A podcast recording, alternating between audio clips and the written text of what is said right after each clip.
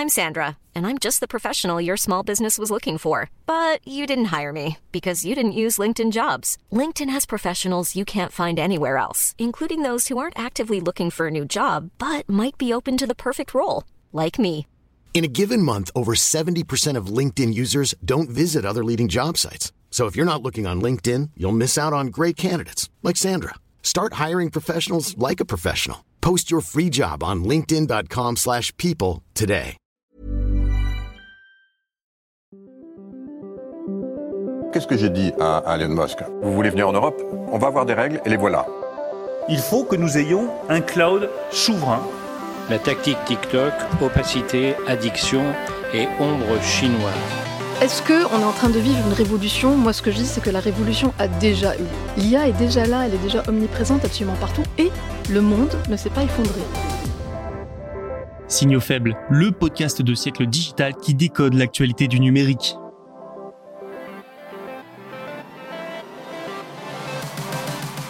Salut à toutes et à tous, vous écoutez bien l'épisode de Signaux faibles du mercredi 31 janvier 2024. Au programme aujourd'hui, les résultats financiers de Microsoft et Google sont tirés vers le haut par leurs investissements dans l'intelligence artificielle. Nous parlerons aussi des résultats de Samsung, ses bénéfices chutent encore à cause d'une demande en puces instable. Côté réseaux sociaux, Universal Music va retirer ses chansons de la plateforme chinoise TikTok, nous verrons pourquoi. Et nous terminerons avec le constructeur automobile français Peugeot qui va intégrer ChatGPT à ses voitures. Un peu de tout dans l'épisode d'aujourd'hui. Allez, c'est parti tout de suite. Bonne écoute. Nous sommes dans la période de publication des résultats financiers et une tendance apparaît. L'intelligence artificielle a largement servi les géants de la tech. Google et Microsoft ont publié leurs résultats mardi soir, annuels pour le premier et trimestriel pour le deuxième.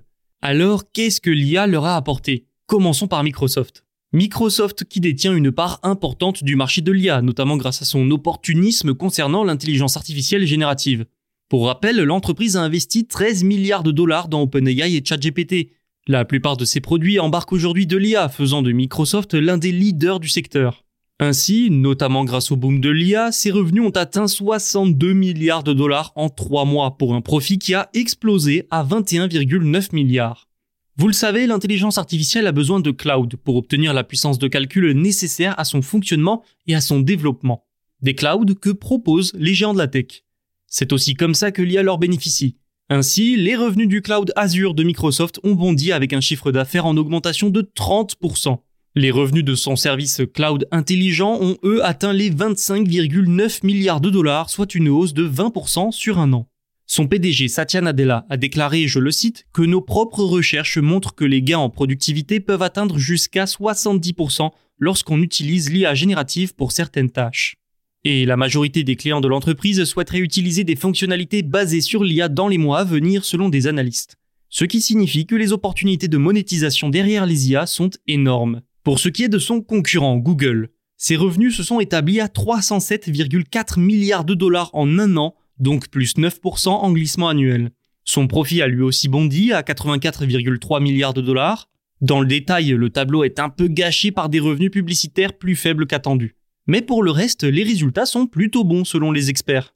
Et après un dernier trimestre compliqué niveau cloud, le géant américain a réussi à remonter la pente. Ses revenus y sont en augmentation de 25% sur un an à 9,2 milliards de dollars, pour un bénéfice de 864 millions en trois mois. Son dirigeant Sundar Pichai a affirmé que, je cite, l'excitation autour des solutions basées sur l'IA générative permet d'expliquer ce redressement. Google est depuis le début plus prudente que Microsoft dans son déploiement de l'IA générative. Forcément, cela réduit ses opportunités de monétisation de la technologie. On ne sait toujours pas quand son IA générative sera déployée dans la recherche en ligne. Mais il semble clair aujourd'hui que l'intelligence artificielle représente une aubaine pour ces grandes entreprises, ce qui devrait encore alimenter le boom de l'IA en 2024. C'est de nouveau compliqué pour Samsung. Le géant sud-coréen a enregistré son quatrième trimestre d'affilée de baisse des bénéfices. La reprise de la demande en semi-conducteurs, attendue comme le messie par toute l'industrie, n'a donc généré que peu de résultats pour Samsung, plus grand fabricant de puces mémoire au monde. Son bénéfice net a chuté de 74% sur les trois derniers mois de 2023, pour atteindre 4,5 milliards de dollars. Ces activités liées aux puces ont enregistré des pertes supérieures à ce qui était attendu par les analystes, mais un crédit d'impôt de 2820 milliards de won a permis à Samsung de doubler ses résultats financiers par rapport aux estimations. Le bénéfice d'exploitation de la société s'est lui élevé à 2800 milliards de won et le chiffre d'affaires à 67 800 milliards. Rien de surprenant, c'est conforme aux attentes, mais ce qu'il est intéressant de noter ici, c'est ce que cela dit du marché. Déjà, ça montre que Samsung n'a pas encore rattrapé ses concurrents, notamment SK Hynix pour les puces mémoire à large bande passante dites HBM. Elles sont utilisées en complément des puces de Nvidia pour l'intelligence artificielle. Et l'IA, nous venons de le voir, c'est un marché très porteur. Malgré tout, ces ventes de HBM ont augmenté de 40% au dernier trimestre. Et la demande en puces continue de montrer des signes de reprise. En d'autres termes, la situation a de grandes chances de s'améliorer cette année pour Samsung. Selon un haut responsable de l'entreprise, les activités liées aux puces devraient même redevenir rentables dès le premier trimestre 2024. Retenons également que malgré une demande en puces qui repart, les mastodontes du secteur n'en ont pas forcément profité. L'action de SK a chuté et les revenus de AMD sont plus faibles que prévu. Notamment parce que pour des raisons comme l'inflation, les utilisateurs achètent toujours moins d'ordinateurs et de smartphones. Pour conclure, nous pouvons dire que ces résultats de Samsung sont optimistes pour l'entreprise et même pour l'ensemble du marché grâce à l'intelligence artificielle en grande partie. Et cerise sur le gâteau, la demande en smartphone et en PC pourrait enfin se redresser en 2024 après des années de déclin. Ça ne s'arrange pas entre Universal Music Group et TikTok. Le premier, numéro 1 de l'industrie musicale mondiale, a annoncé hier le retrait de ses chansons du réseau social chinois. Ça fait suite à l'échec de négociations sur la rémunération des artistes et des auteurs-compositeurs. Mais oui, vous n'êtes pas sans savoir que TikTok repose énormément sur la musique pour ses vidéos courtes. Cela a amené à beaucoup de questions du côté des artistes et des labels, parmi elles une possible, je cite, compensation appropriée pour les artistes et les auteurs-compositeurs. Au menu des négociations également, la sécurité en ligne pour les utilisateurs et la protection des artistes contre les IA selon une lettre ouverte publiée par Universal. Dans cette lettre, Universal en a profité pour accuser TikTok d'essayer de construire une entreprise basée sur la musique sans payer la juste valeur de la musique. Ça a le mérite d'être plutôt clair. Hein. Les deux parties discutaient d'un nouvel accord parce que l'existant arrive à son terme aujourd'hui. Vous l'aurez compris, cet accord n'a pas été renouvelé. TikTok, pour sa part, trouve triste et décevant qu'Universal Music Group ait fait passer sa propre cupidité avant les intérêts de ses artistes. Là encore, ambiance. Universal n'est pas en reste, le géant de la musique affirme que, je cite, TikTok a tenté de nous intimider pour que nous acceptions un accord d'une valeur inférieure à l'accord précédent. TikTok aurait proposé de payer un taux qui n'est qu'une fraction du taux payé par les principales plateformes dans une situation similaire, toujours selon Universal. La plateforme s'est défendue en affirmant que ces déclarations sont fausses.